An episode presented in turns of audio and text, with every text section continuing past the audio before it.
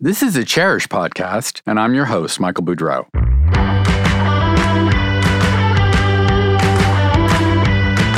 I'll be taking you for an inside look behind the glamorous facade of the interior design industry. At a time when every aspect of the business, from sourcing to trends to marketing to dealing with clients, is undergoing rapid change. Education is a hot topic these days, even in the design world. Are design schools worth the time and money? Are students learning what they need to know to prepare them to work for other design studios and then perhaps to go out on their own?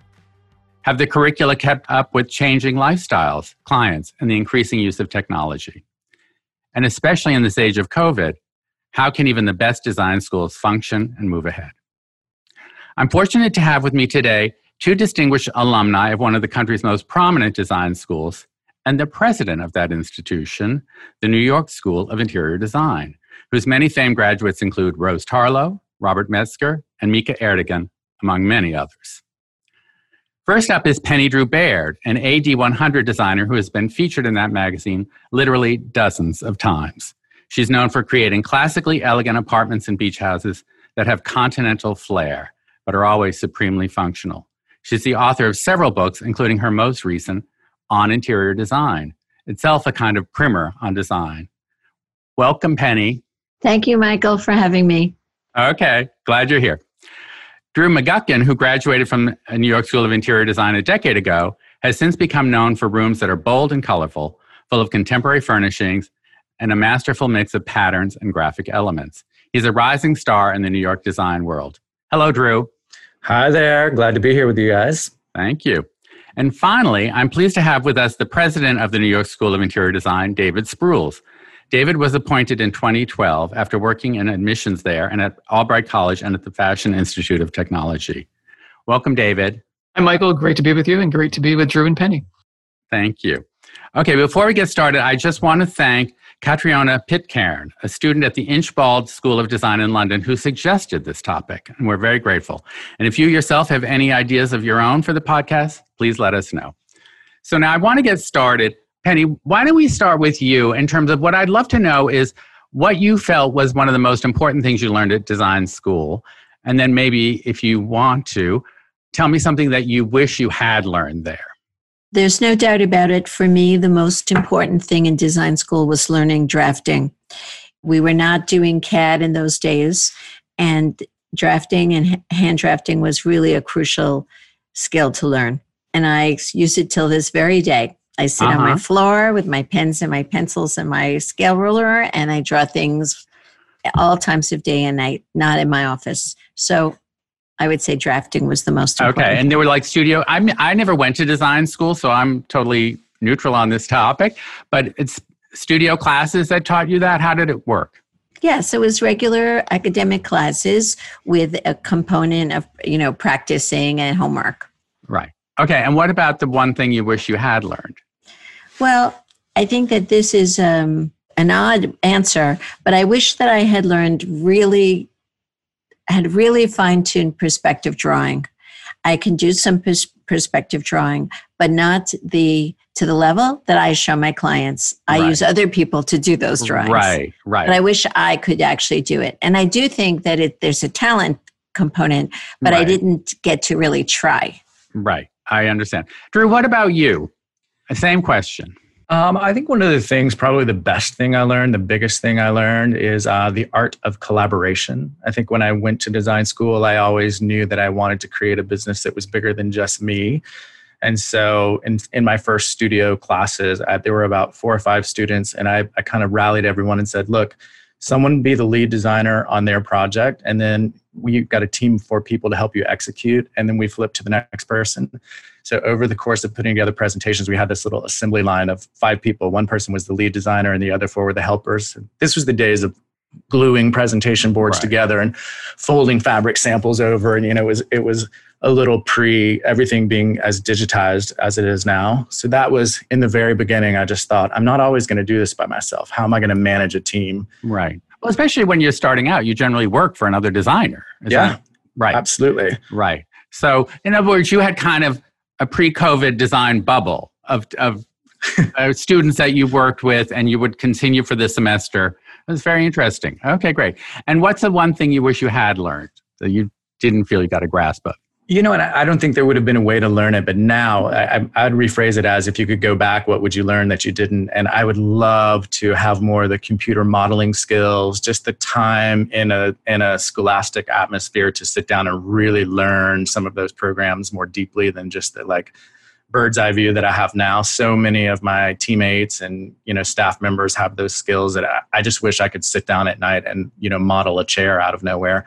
It's just not my skill set right now. Right. Well, I can barely use my iPhone, so um, and I'm not sure that even David was that even a part of the curriculum then because this is one of the things I want to ask you about, David. Is you know this idea of principles versus practicalities. You know, I, I was a student of the humanities, and you know, but so, there's so much emphasis now on schools and colleges and schools becoming almost job placement things. You know, I, you know, do you, are you going to be able to get a job when you get out of there? And you know, I was always taught that higher education was about teaching you to think. So, how do you balance that at the New York School? Well, it's a great question, actually. Um, so I've, I've actually been at the New York School of Interior Design, NYSID, for uh, 20 years. Mm-hmm. And the first eight years, I was director of admissions. Um, so I was dealing with people like Drew. I remember meeting Drew when he came to tour the school. You did? Uh, yeah. Oh my goodness! Yeah. That's so cool. yeah. Um, so I so I was actually not only working getting people into the institution and reviewing portfolios, but many times I had to actually educate people about what interior design is because people come in with sort of these preconceived notions. Uh, and they usually come at it from the shelter magazines, the TV right. shows, and now Pinterest and all the other things that we can find online. Um, but and so they tend to come at it more from the, the decorative aspect of it. And so I had to a lot of times tell people about the technical aspect of it. And Drew, you're alluding to that, and and even Penny, what you're talking about.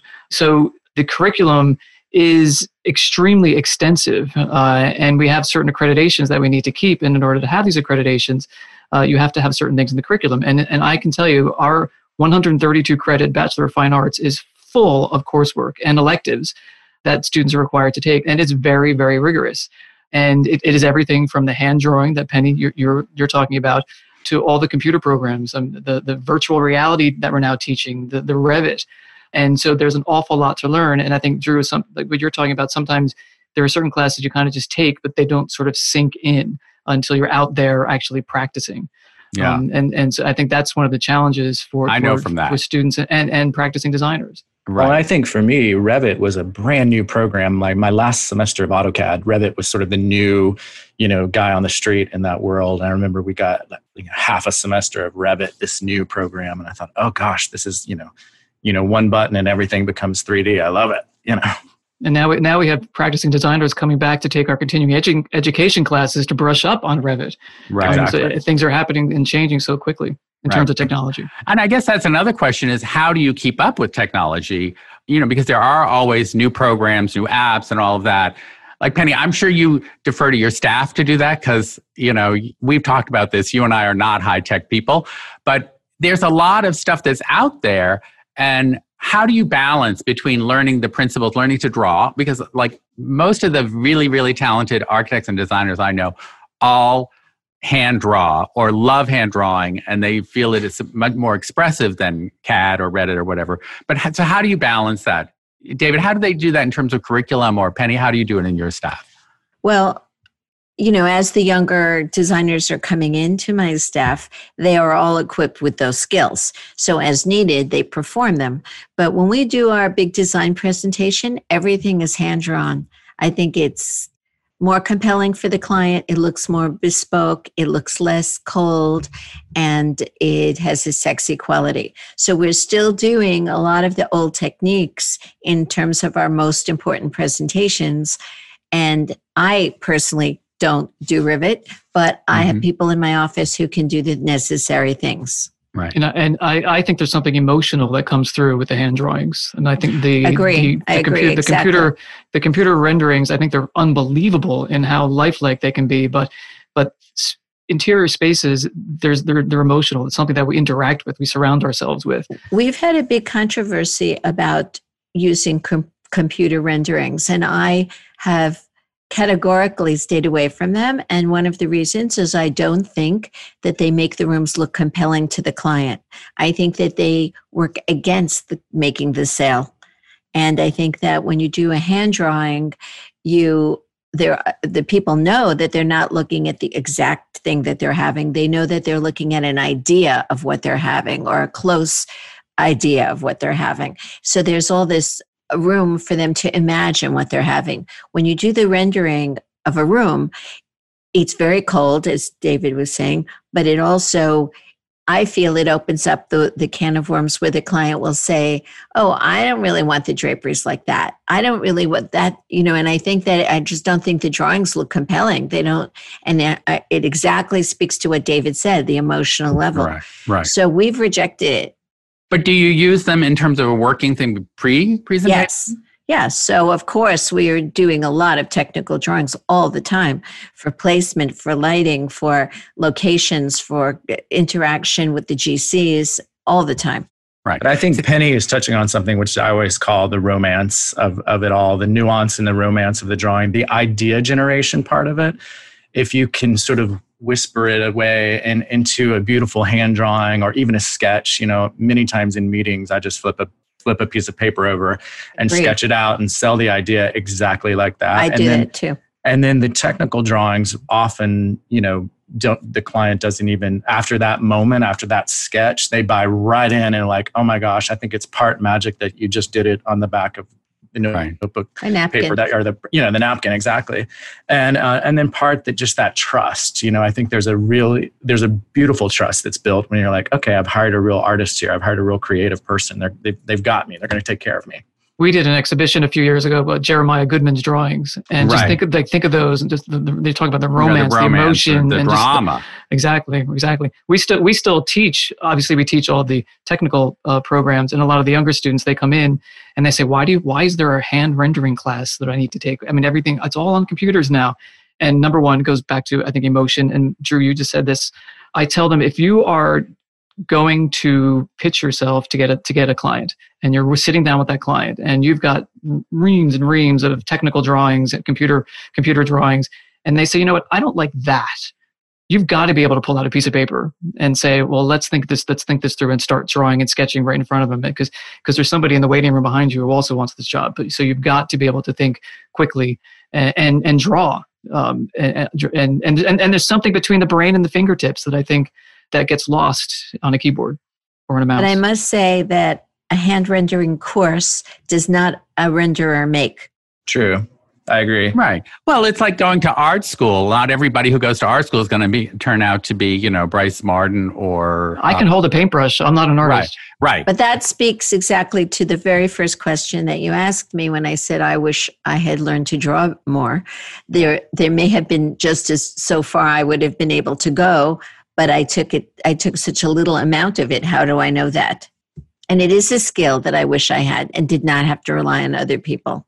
I can do a drawing on a napkin when I when someone wants to understand what a tete-a-tete is, but I can't draw this whole room in two seconds. Um, One of my big memories at NYSID, and I can't remember if it was design process class or if it was a you know residential design one studio, but one of my instructors along the way you were not allowed to move to computer drafting until you had completed a project and gotten an A in hand, and it was completely done by hand. So you you started the class by hand, and then by the end, you could graduate yourself to doing everything in CAD and presenting your elevations, you know, drafted on the computer. But the first set you had to master the hand drafted part of it before you could move to the computer yeah, and we, then, we, we still require the hand drafting and i've had one faculty member say you know we you but you have to be able to walk before you can run.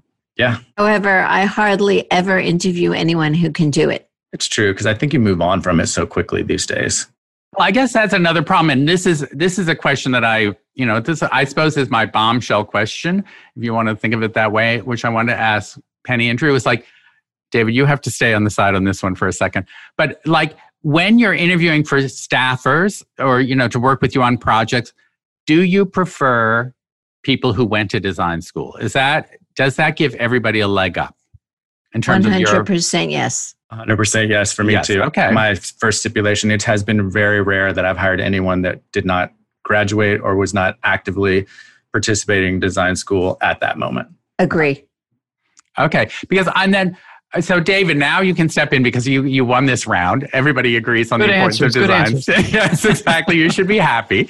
Um, but my question is, and how do you balance? Because I I know somebody who later in life decided he wanted to become a designer after a very successful career in a totally different one, and went to New York School of Interior Design. But he and he loved it, and he learned so much. But he did say to me afterwards that he then had to take subsequent courses on CAD because he didn't have the technical knowledge. So how do you in term in determining the curriculum, how do you decide where the emphasis should be? Is there a certain number of credits everybody has to take in certain areas? You know, listen, I, I love the idea of, every, of all the proto designers sitting around drawing all day, but you know, if you're working with a lighting contractor or an architect or whatever, you got to have, as Penny was saying, all those highly technical drawings and things to give to them. Yeah, I, completely understand the question. And with the New York School of Interior Design is unique in that we have a number of different programs. Like you can actually take a one year certificate, you can do a two year associates, you can do a four year Bachelor of Fine Arts, which is a professional level program. So somebody who will have these incredible skills that we are discussing, um, all the technological abilities as well as the, the hand, rendering, hand rendering abilities, they're not going to do our one year certificate program. Um, they're going to be staying for either the associates or the BFA or even one of our graduate programs and post professional programs. Um, so, like I said earlier, there's an awful lot to learn uh, within a professional level program. I mean, I it's incredibly it's, complicated. It's, exactly. I mean, I think, but again, going back to what I was saying earlier about educating somebody about what the profession is about and design education in particular, uh, it's it's equivalent to to, to, an architecture degree. I mean, this is not something that is taken lightly. To me, interior design, again, when explaining it, it's like a Venn diagram. You've got one circle, which is architecture, and another circle, which is the decorative arts aspect of it. And where those two circles overlap, that's interior design. It's less of the engineering aspect of architecture, and again, more and, and leans a little bit more towards finishes and space planning, which we get in an interior design education. Which, sorry, architects, we, they don't get as much in the architecture programs as we do in interior design. And how much emphasis, or, or I guess, what's the percentage in terms of students in terms of wanting to work in hospitality versus residential? How do you balance? Does everybody have to take both? How does that work? Yeah, um, in our professional level programs, it's evenly divided between residential design and contract commercial design. And we start off the, the first studios that the students take are focused mainly on residential design. And they sort of learn their skills that way.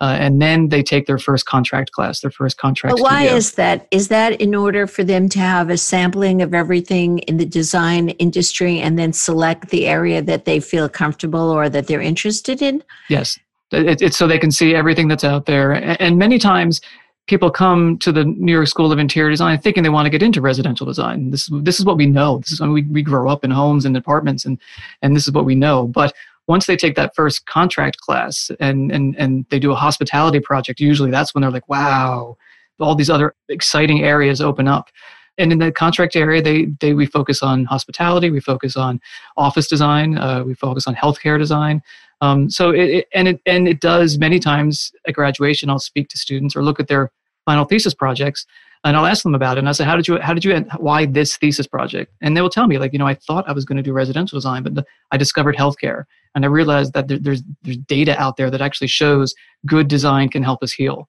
That makes me feel good. Hi, everybody, and thanks for tuning in. I hope you're enjoying the Chairish podcast. My name is Anna Brockway, and I am the co founder and president of Chairish. Professional designers are invited to join the Chairish Trade program to access special benefits like net pricing and a special trade only customer service hotline. New this year, we're also introducing a loyalty program where designers earn $75 in cash for every $5,000 they spend on Chairish. We do hope you'll join us. And in order to do so, please visit chairish.com backslash trade. That's spelled C H A I R I S H dot com backslash trade. And now back to the show. Okay, and that brings up another point that I want to get you. You know, clearly interior design historically has been kind of an elitist profession. People who can spend a lot of money, uh, whether it's designing a hotel or an office or a home, the people who commission those are generally wealthier people. So, how, and you know, and we all know now that diversity is a huge topic. How do you think and I, I'd love to hear from all of you, not just David. How do you think we can get this profession to be more open and to reach out to more um, students and young practitioners of, of color, of different ethnicities, all of that, to make it a more design a more wide open world. I mean, what, what is this school trying to do in terms of that, David? Well, the, the great question. One of the first residential projects the students do is a Park Avenue drawing room. But by the time they graduate, by the time they finish their programs, they'll also might have done an experiential learning class where they're redesigning a nonprofit victim women's abuse shelter, where they're actually physically going out and meeting with at these shelters with the individuals living there, the people working there, and coming up with plans on how to redesign them. Um, that's one of the projects that the students recently did. They also redesigned a police precinct out in Brooklyn uh, to make it more welcoming uh, to the community. I mean, so they are being exposed um, not only to what you might we might traditionally think of being interior design, but like I said earlier, design can change the way we live, the way we interact with each other on all levels and with all people. So we have to be open and and expose our students to all types of design. Right. And do you reach out to minority schools, you know, heavily minority schools to try and get students to be to sign up to to come to NYSID, or do you have scholarship programs? Because I think one of you know, it's great that they all go out and look at housing for abused women or whatever it might be, but you know, at the same time, you don't want a bunch of privileged white young people going in looking at police precincts and that. So how do how do we how, how can we diversify? I mean, I'm not asking you to solve this question. It's a big question, I know. But what is is the school doing to do that? And then I'd love to know from Penny and Drew in terms of their hiring or what they're trying to do to mm, we are actively we're actively having these discussions right now. A number of years ago, we had a public program with the Black Interior Designers Network.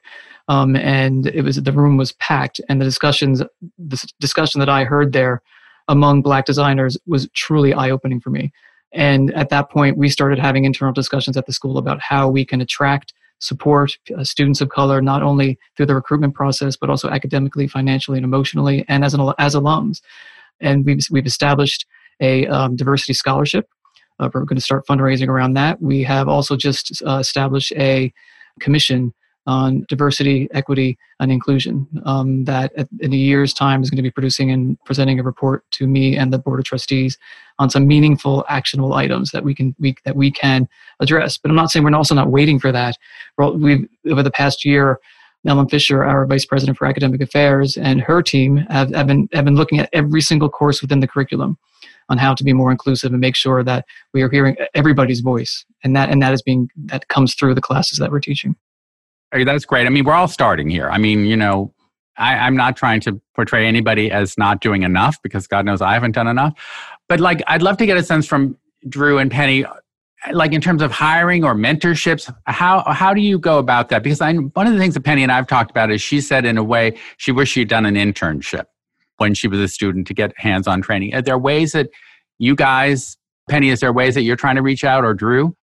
You know, we've for for almost my entire I mean, I'm 10 years in, maybe for six, at least six, seven years of it. I've done an internship program. I've done a mentorship program with NYSID for four or five years, you know, and through the, through the mix. And I was actually going to compliment David and, and NYSID even, you know, before David's time, which is long ago. But the school itself always felt very just diverse, especially an international level of like, culture and people. And I, I never felt like there was a lack. I think we can, to your point, Michael, we can all do better. We can all open up. There's, I think, a, a whole new set of voices that that we're hearing and, and want to relate to. But I will say, I think NYSID is a super duper welcoming place. I kind of feel a bit, you know, the same in terms of our internships or mentoring opportunities. I, I, I just think of you know the just vast diversification of hu- human beings that i've like walked through some coming from far flung parts of the globe you know wanting to be a part of this design life in new york city. So in that in that way i mean my barn door is kind of wide open. I'm just looking for great talent and then and and then I just think it's you know cream rises to the top from there. But you know I, I don't necessarily have a rubric of the kind of person I'm looking for. I'm I'm just looking for style and grace and sophistication and you know talent, just raw creativity. You know something. Hardly just, anything. He has very low uh, standards there. There you go. I would, I would there. like, I would like two people a year to come to me with all of those qualities. Yeah, Exactly. Yeah, yeah. No, it's it's not easy. It's not easy. No, it's not easy, and I think we'll have to work on it harder. Now, here's another thing that I've many designers have discussed with me over the years is they feel that their young staffers, and and this again gets back to the humanities and the which I you know that idea of the principles versus practicalities. They feel that the younger designers don't understand design history, and what to do about that. Like Penny, have you found that in the- terms of the young people that you've hired? Yes, and I have plenty to say about interns. Um, well, Fia, this is your opportunity, darling. in, ter- in terms of design history and, and knowing and coming to the table with some of that knowledge, I think it's a very important aspect of becoming a good designer. I think that, you know, when the Impressionists started to paint, they had all the background of all of the classicism from before. They didn't just go out and say, oh, we're going to splatter paint all around and now we're Impressionists. And I think design is like that too. I think, you know, if you say there's nothing new under the sun, there is a new way to spin it, but you need all of that background to get, to get there to spin it. I don't think, with rare exception, there are designers that just burst forth with some new, brilliant, clever, and unbelievable way of attacking design. There are a couple. But I think that for the most part, we're all building on years and years and years of training. So, for example, in France, it's very hard to get a decorating job because the women all think that they can do it. They think they have 2,000 years of experience, and they do. So I'm not saying that most of my friends' apartments look very nice, but the, these women don't need designers because they can go out there and they can do something. And I think that not having that history, n- no interns that I have, no graduates from the New York School of Interior Design that I have, know one thing about antiques when they come to work for me. And Oh, even the in stab in this- the heart. even in this 20 years, Historical Of- of- yeah, One even in and two. this, Cans. What does that mean? even in this 20, 20 years where we're not really in New York doing much traditional work, that background is missing. I mean, I tell someone, even a word like trapunto, they don't know what I mean. Well, David, you need to be that stab in the heart. You need a chance to recuperate from that. So, listen, I'm one of those people who grew up. I learned interior design really from the shelter magazines, which is probably why I ended up in working in them for so long. You know, as I May said, I say something? I actually learned interior design also from magazines and books. And then I went back to the New York School of Interior Design to learn the technical aspect Right. that I did not have. Right. Well, I think that's isn't that part of the falling in love with design to to want to be a designer. You sort of catch on to the fact that you've got all of this innate sensibility. And people always ask me, "What did you learn in design school? What did you, what what did design school teach you?" And my standard response, I've been saying it forever, is I don't know that it so much taught me things that I didn't know, maybe some technical things, but that innate sensibility that makes me a designer, design school refined that for me. It gave me words to describe it. It gave me tools to execute. It it Very it well said. it lifted me out of that feeling of I want to do this, I know this, I know that belongs together and these things group like this and but I didn't have a language. I didn't have a, a toolkit, you know, to to give that, you know, to build wings so that flies into, you know, something beautiful. But Exactly. touching back to Penny on the history thing, the other thing that I would love to just have an opportunity to say to young designers coming in, I think there's also history on the job that is so much learning Ah, that just That's a whole nother topic. it's a whole different kind of history. So yes, you're coming to the table with all this knowledge and an understanding of design and design history and furniture and antiques and periods and all these kind of things. But then there's also this history of experience. And I find that many young designers walk in the door and you know that like 6 months later they're looking for the avenue to take over the firm and I'm just like how about six years from now after you've you know led a couple of projects you've fallen you've fallen a couple of times you've cost the firm five ten eleven thousand dollars in mistakes a couple of times now we're building history you know and that i feel like some of the young designers Very well said. Very well said. missing that part of the program But that speaks to my internship topic that we didn't really finish, which is I believe, and I don't know this from an educating point of view, David, you do. I think that a year internship should be required of every student for graduation. and there could be a stipend for that. I pay all of my interns, but I know many, many well-known designers in New York do not. But we, I we- think, we require all of our internships to be paid. So Mhm. I pay mine too. So I absolutely 100% think it should be a requirement for graduation. I, I don't feel that anyone that comes to me, and it doesn't matter which New York based school they come from, know one thing when they arrive in my office other than all this technical skills, which they may be better or worse at. But then I'm basically teaching them how to be a designer for the next year or more.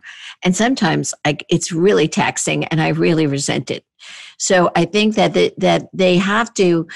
It speaks exactly to what to Drew said. It's it's in the end, it's all about experience. There can be some amount that's talent. There can be the, some amount that's technical, and then there's this much that's about the experience. And even today, even today, I make a mistake or I learn something that I didn't realize.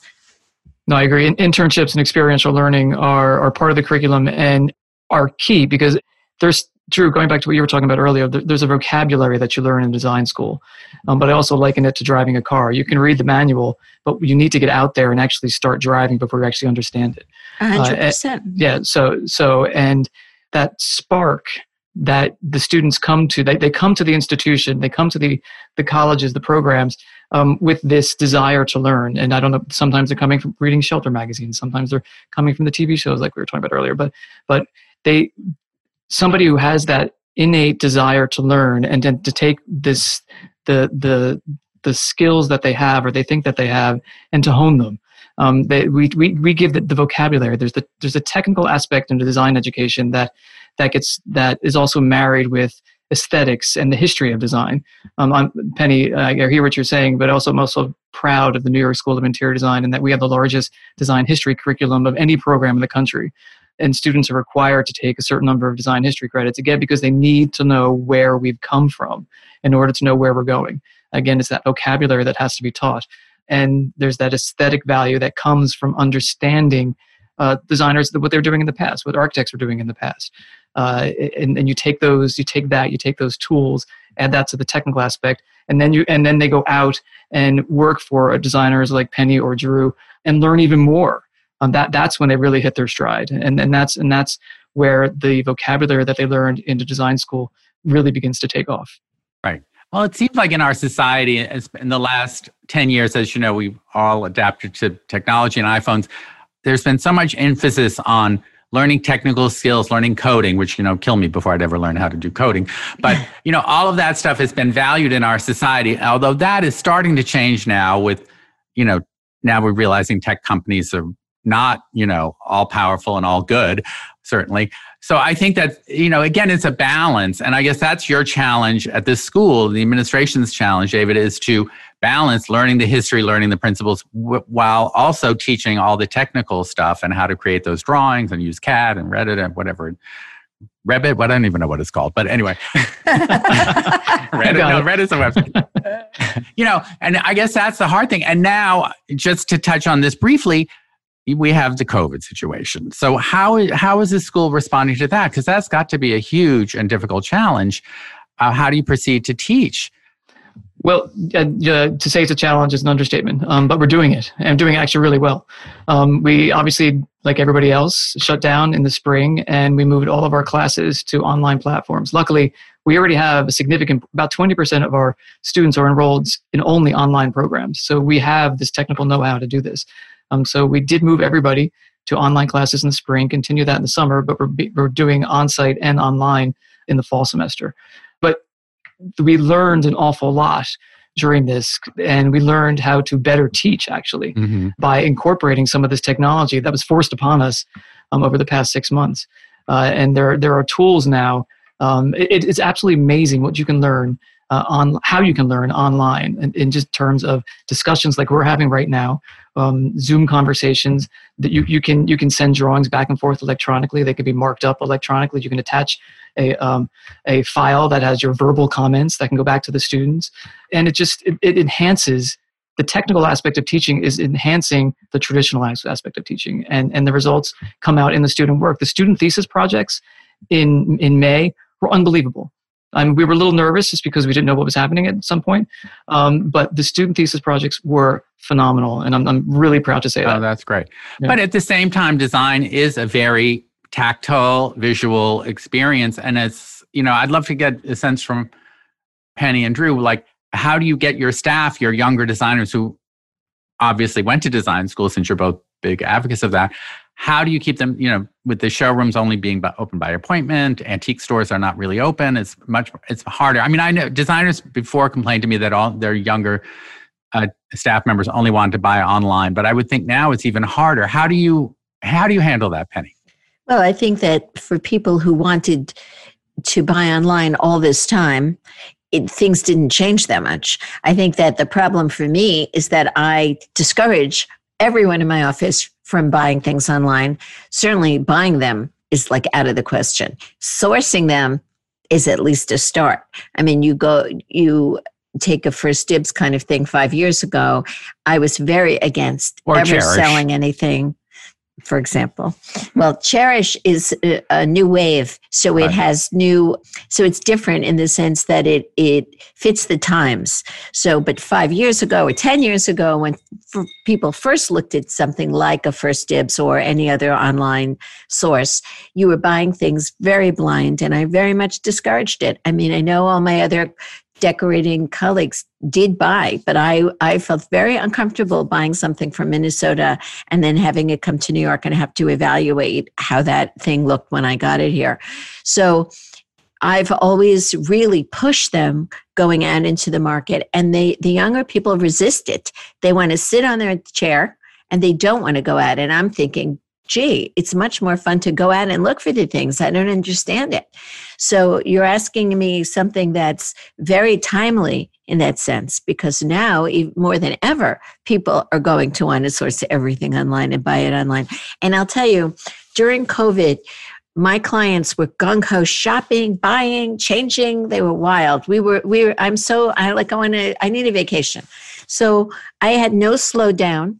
And several times I did shopping trips, virtual shopping trips with my clients at different stores in New York. Uh, for example, let's say Balsamo Antiques or Linley in London. And my clients bought lots of things. And then when I finally emerged in my hazmat suit and went to look at some of the places that are just nearby, to just have a visual on some of these accessories. For example, I'm accessorizing a house in California now. You know, I got to do it. So I went in person and the scale of the items was so different in person than it was doing the visual walkthroughs. That could make a lot of mistakes, a lot of expensive mistakes. So I think we have a real conundrum here. It's one thing to say, gee, it's great. I don't have to see that cranky client. I could just talk to them on Zoom. Right, I could right. shut the thing. I don't have to go over three hours. right. right. I think it's the balance of all things. I, I, happen to love some of the new modern tools. I, I have a great Chairish example. Recently, I had a mid-century bar cart, and I wanted to f- flank two walls with two bar carts. So I, I wanted another mid-century bar cart, but I didn't want it to be an exact replica. I wanted it to be different but same at the same time. And so, using those technical skills that you understand about scale predominantly, I gave myself a one inch limit on every dimension of the bar cart. So I went online through Chairish, First Dibs, you know, uh, just Googling my brains out to find mid century bar carts, all different styles. And little by little, between balance, scale, line, rhythm, all the design principles, here's, you know, not, these are my lenses that I'm pulling through. And on Chairish, I have to tell you, I found the most magnificent, complementing bar cart that I ordered, yes. shipped. And it, I think it was a half inch wider or are shallower, you know, a quarter inch taller. You know, it's like it was all under like one inch, you know.